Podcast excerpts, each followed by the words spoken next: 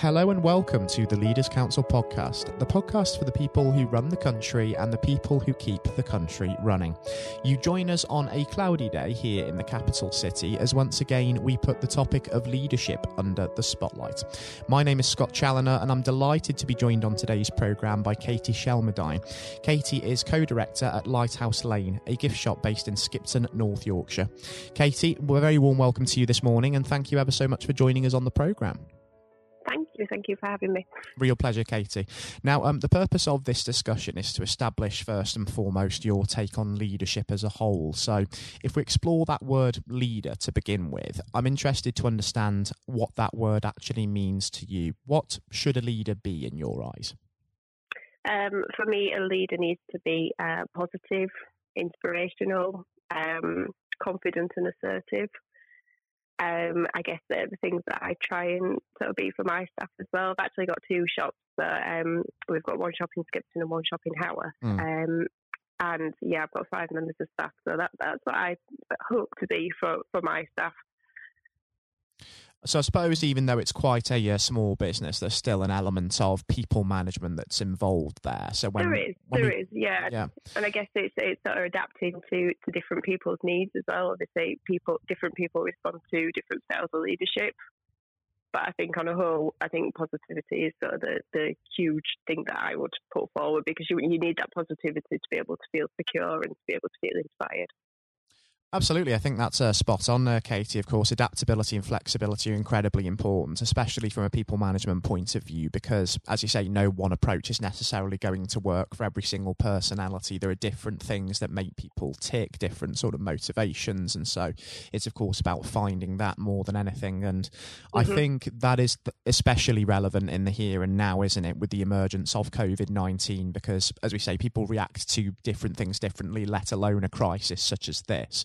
So sometimes people can be more motivated to just kind of carry on as they are, whereas others might need just that little bit of extra reassurance from a leadership perspective. How has it been yeah. from that point of view actually managing that during this time? Because I could imagine that the COVID pandemic has thrown up some significant challenges for your business too. It has absolutely, and, and I mean, I've seen just within my small team, I've seen sort of the, the different responses that people have kind of had to COVID 19. So we've got the people that are really quite resilient and just want to keep going and keep life sort of as normal as possible. And then I've got other members of my team who are maybe a little bit more anxious and sort of need that reassurance and need to see that all the appropriate measures are put in place in order for them to feel safe and in order for the customers to feel safe as well. So it's it's trying to understand, I guess, and respect where people are coming from and try and respond to that in the best way possible. And having to adapt to this new reality, has it actually taught you anything, do you think, this experience of crisis management? Um, I guess it taught me to be a little bit more organised.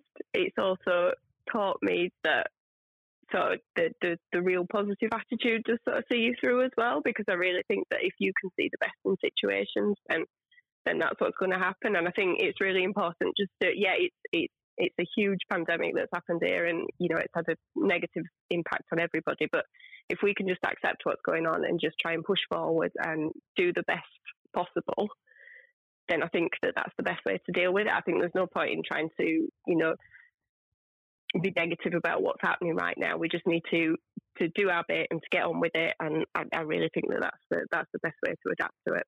Mm, exactly. It's just about taking ownership of the situation isn't it? Exactly. Yeah, yeah and um, as an employee, I suppose that it's quite easy to look to those above you within a business to try and find that little bit of reassurance and inspiration to keep going in a time like this. But when you are sort of at the top of the business, being a director or a CEO, for example, where does someone like you actually look to for inspiration during a time like this, Katie? Um, I guess I think the, the, the couple of weeks before lockdown, personally for me, were the most stressful and the most when I felt most in turmoil. And at that point, I tried not to expose myself to too many sort of outside sources. So I, I did come off social media for a while, but I think I looked towards the, the more, I looked towards the, the Prime Minister's briefings definitely every day um, to try and understand more the facts rather than because obviously mm. everybody's mm. got an opinion and you don't want to get clouded by that. So I think I just I, I really focused on the facts that were coming out each day and tried not to worry too much about the opinions that everybody else had got. And I think that that really helped me yeah, I think when it comes to guidance, especially, there's been a great deal of debate about just how clear they are. I mean, some people believe that, of course, they've been quite clear, but the waters have been muddied by more opinions out there in the, the media yeah. and etc. Mm-hmm. But um, others have sort of felt that maybe the guidelines themselves haven't quite had the clarity that they were looking for. Um, from your point of view, when it comes to sort of COVID secure premises and businesses being able to reopen, have you been satisfied that you've known throughout this pandemic exactly what's been expected of you, and that continues to be the case? Uh, I think I, I, we've got two shops that um, sit under two separate councils, and I felt that one of the councils were, was a lot more sort of clear and kind of on the ball than the other one. And I guess we got the guidance from the one that was on the ball for the other shop. And I think if we'd have not had that, then it might have been a little bit muddied. I mean, it's definitely taken sort of research on our behalf as well. I don't think the information's necessarily come out there straight away. But I know that, that one of the councils has been around with the sort of the environmental health people and been kind of checking that we've done everything that we've needed to do. Whereas the other one, we've, we've kind of felt like we've been in the dark a little bit. And if we'd not got the guidance from the other area, then we might not have been as up to speed as quickly as we have been. And do you think that some of the norms of the lockdown period will end up becoming permanent parts of the way that business operates in the UK?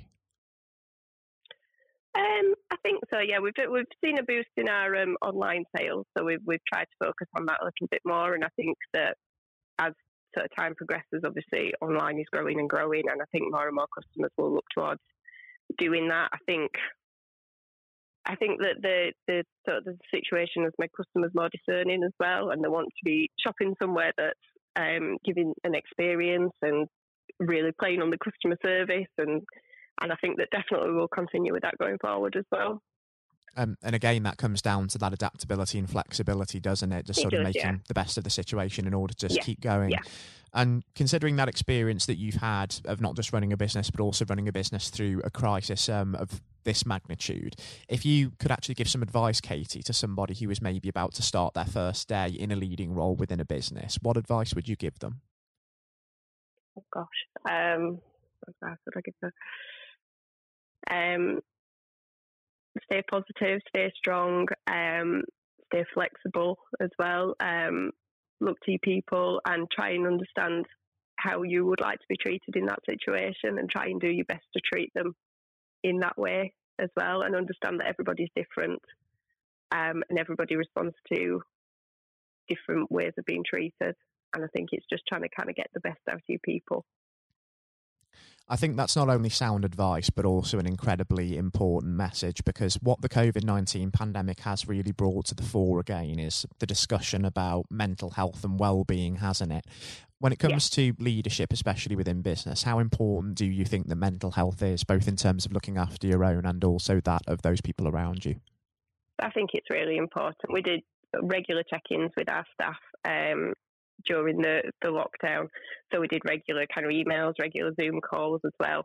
But I think it's also really important to encourage them to do the things that make them happy during lockdown because yes, they're from the work, and so that that's a large part of the life has, has you know been shelved for the moment. But I think it's really important to encourage the side of things that is important to them. So for me, it's um, artwork and exercise. And I think it's for other people, it's, it's trying to find that thing that really occupies your mind and improves um, improves your mood as well, and to focus on that and focus on the positivities and what you can do in that situation, rather than think what's been taken away. Mm, I think um, you're exactly right uh, with that mentality for sure, and. Uh, if we think about now what the future might hold over the course of the uh, the next year, then uh, Katie, what do you envision for yourself and for Lighthouse Lane, and what do you hope to achieve as we move through the pandemic and into the new normal, and really begin to embrace the challenges that that's going to bring with it?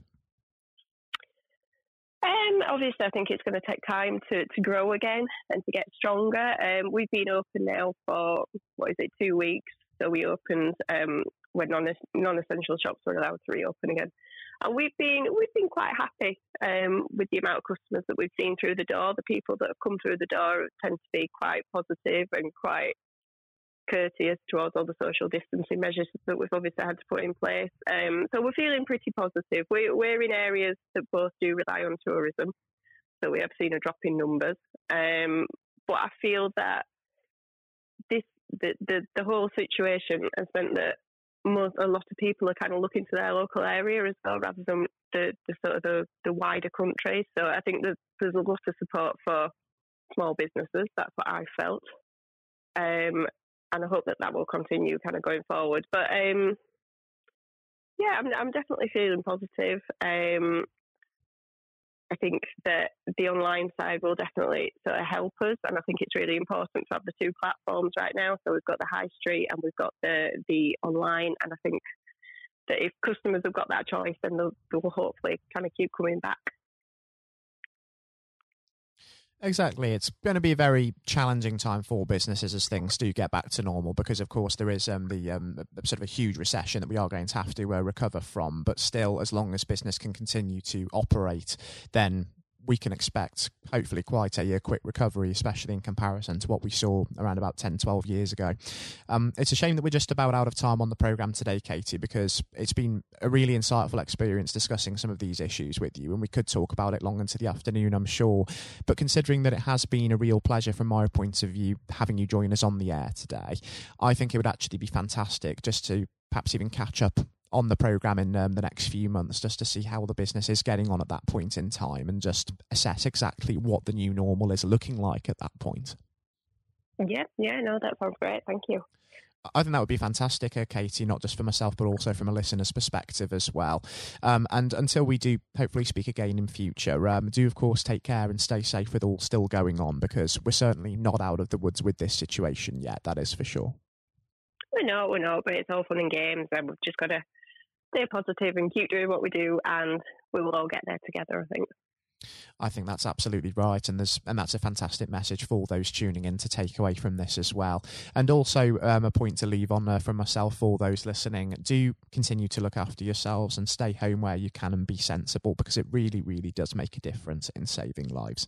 Um, I was speaking there on today's program to Katie Shelmerdine, co-director at Lighthouse Lane.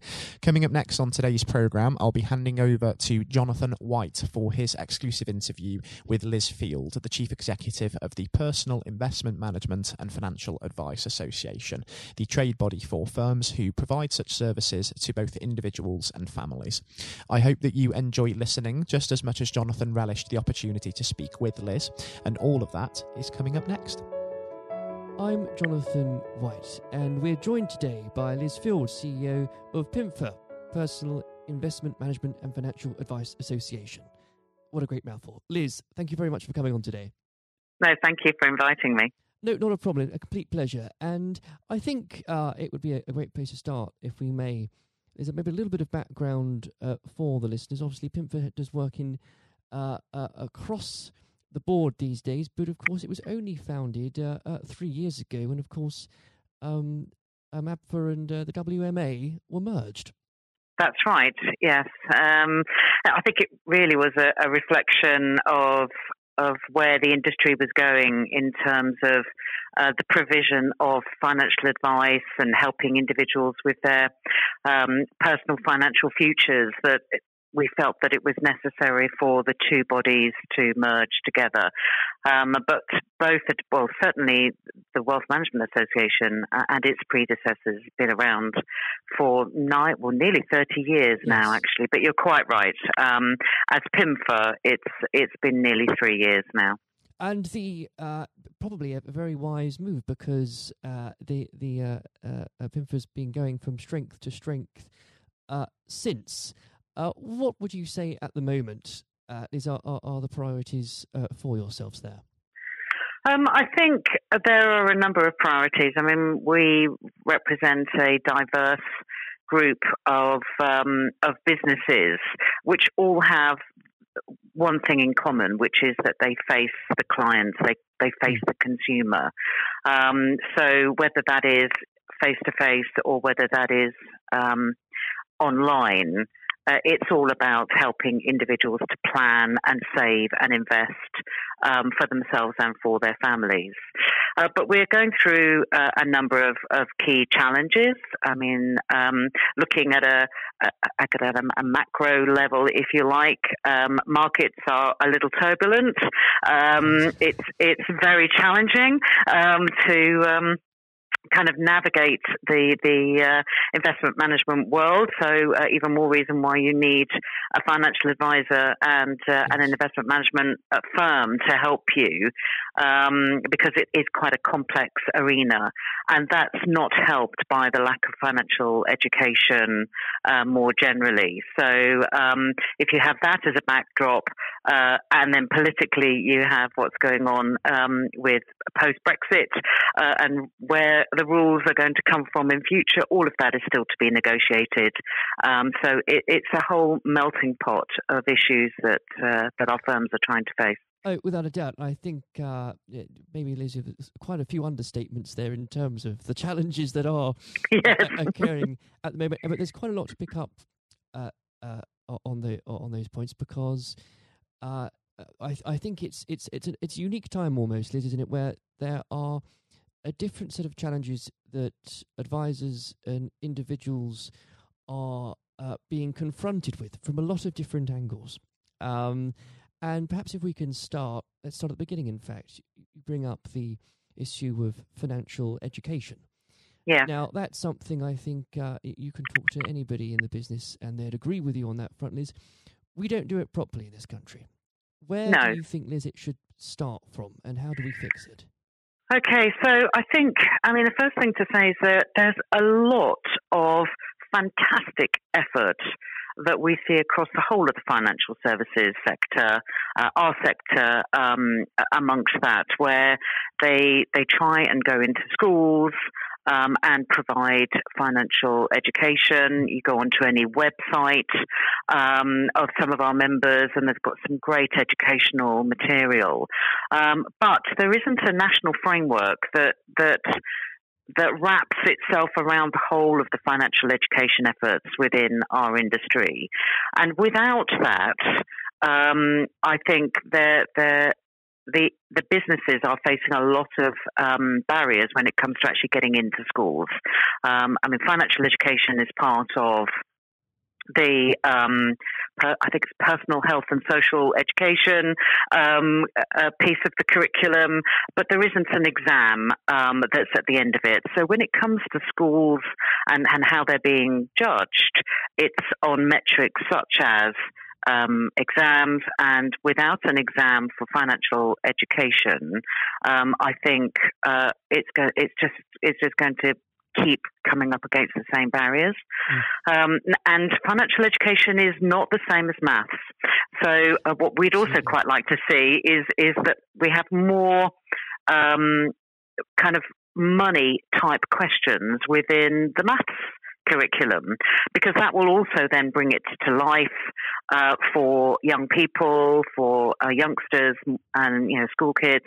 It will bring it to life because it's about things that they have to deal with, or you know that they they deal with on a day to day basis, which is money.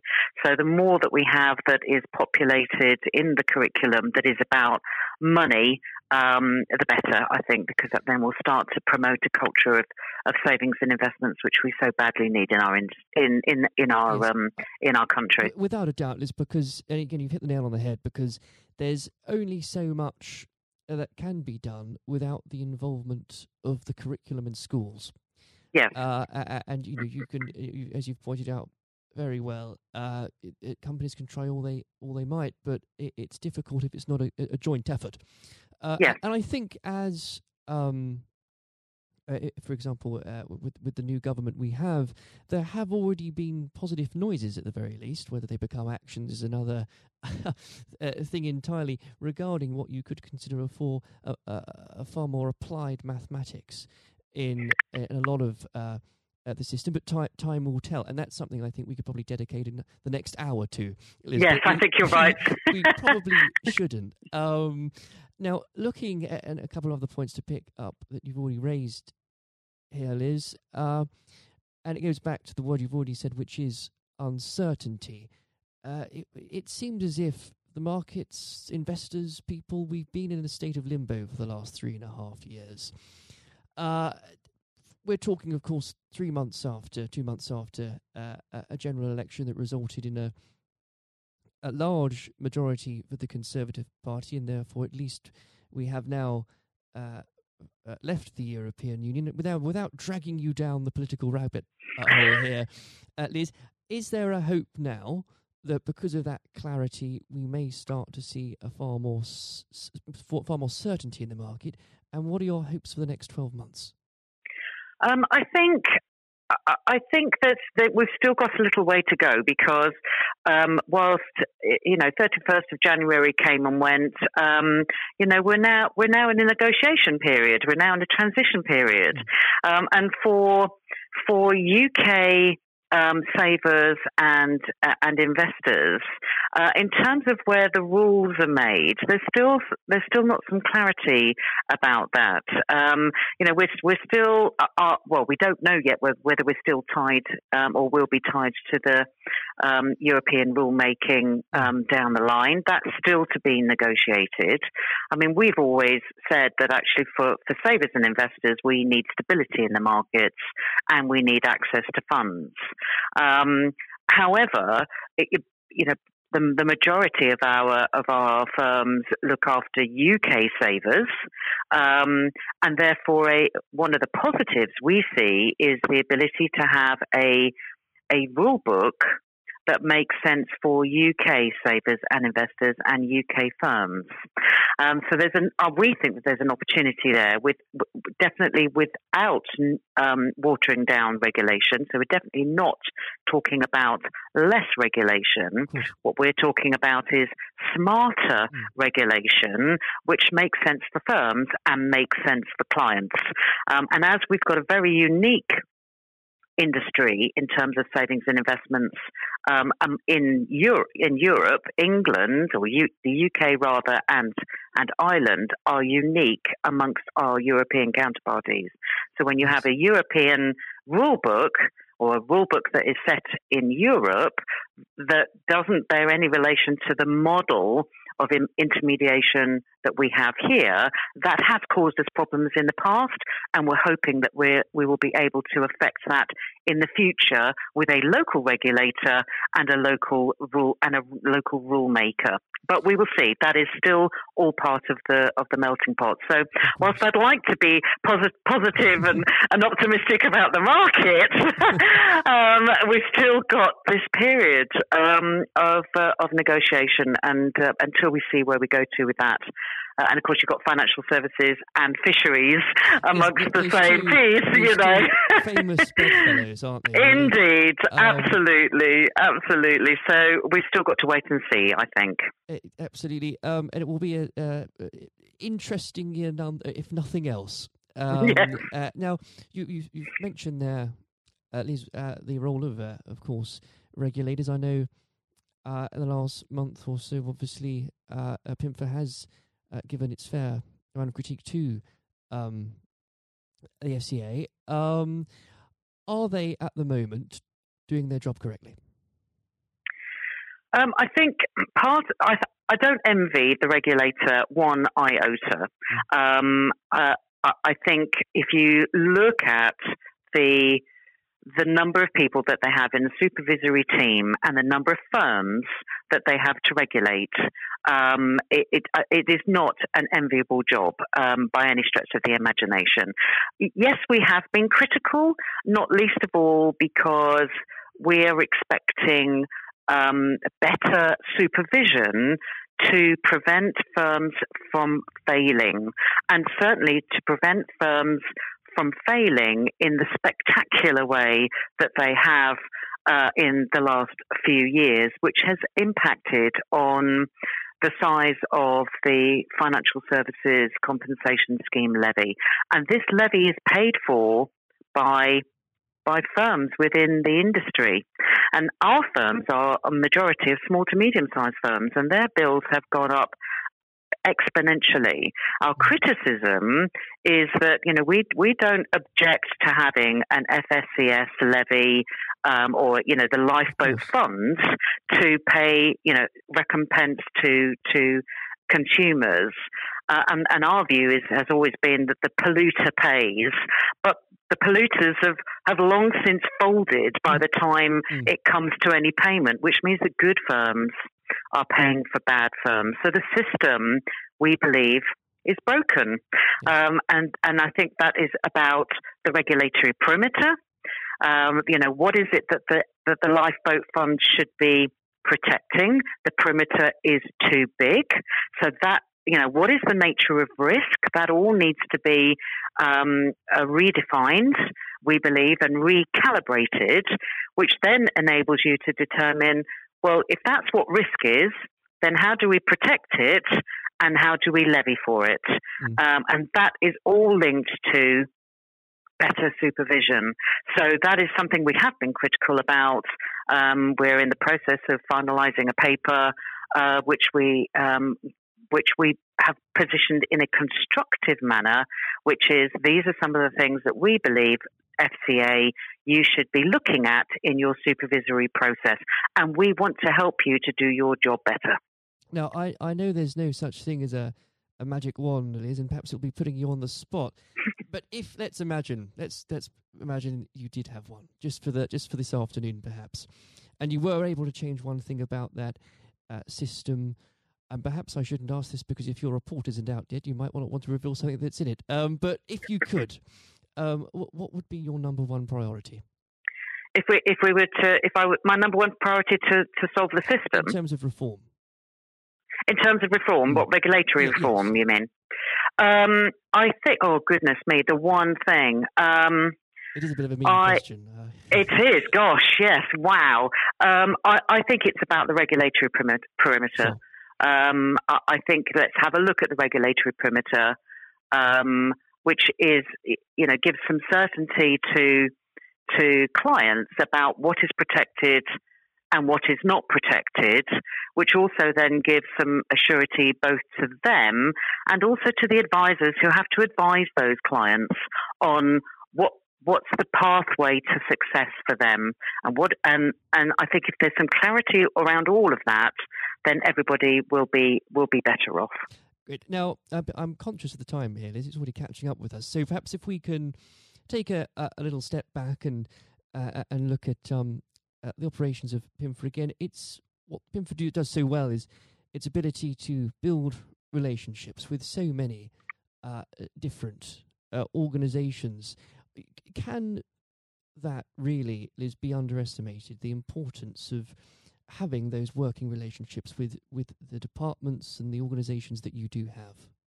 No, I don't. I, I think it's absolutely fundamental um, to any business, actually. Mm. But it's certainly something that that we have in the middle of the stick of rock that is PIMFA.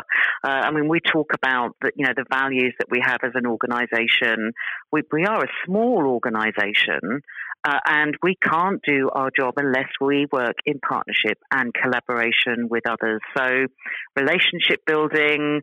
Um, and maintaining and creating a good foundation of relationships is absolutely fundamental to what we do without a doubt. And I, I think that's the key point, Liz, isn't it? That that's so applicable to any realm, whether it's business or, or politics or uh, any areas of life. And I think, and because of the time here, we we I, I must start to wrap up. But um, perhaps I can ask Liz, looking forward, and I know the next twelve months is full of uncertainty. What are uh, the plans PIMFA has for it, nonetheless? Um, so I think our well, our key priority this this next twelve months is is is to be talking um, much more, um, and we, we we have been lobbying um, a fair bit on this, but because of Brexit, um, our ability to actually kind of get into um, see the policymakers on both sides, I think, to have that dialogue has been a challenge.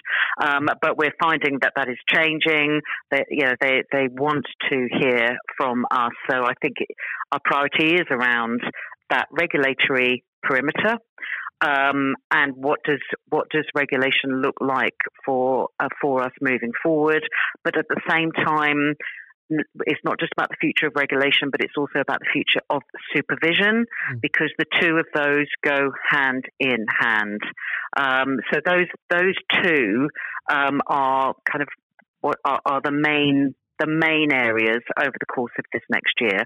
Having said that, um, you know, we have a manifesto that's got six that's got six pillars in it, um, and regulation and supervision and the future of that is is just um, kind of is just one of those things. There are a whole host of another of other things promoting the sector as a as a force for good and as an integral part of a of an individual's kit bag um, for financial and mental well-being uh, is is another key strand of, of activity. So I think future of regulation, future of supervision, and then promoting the sector as an integral part of uh, uh of um, everybody's kit bag in building their personal financial futures. Well, Liz, there might never be a, a more important year uh, has not been in a while that will determine the future of all of those things, and perhaps never a year where so many people pay attention to what happens to Britain's fish stocks. Um, but it's been it's an absolute pleasure discussing that uh, leadership with you today. Uh, I hope very much we can sit down perhaps later this year uh, when there's a bit more clarity, perhaps, and talk through a few more things. Thank you. I would love to do that. Yes, thank you very much. Thank you. This has been the Leaders Council podcast. Thank you for celebrating excellence in leadership with us. I've been your host, Scott Challoner. Until next time, goodbye. Thank you for listening to our podcast. The views expressed within the podcast do not reflect the views of the Leaders Council of Great Britain and Northern Ireland, its parent company or subsidiaries, members of staff, or other guests of any other person therein associated.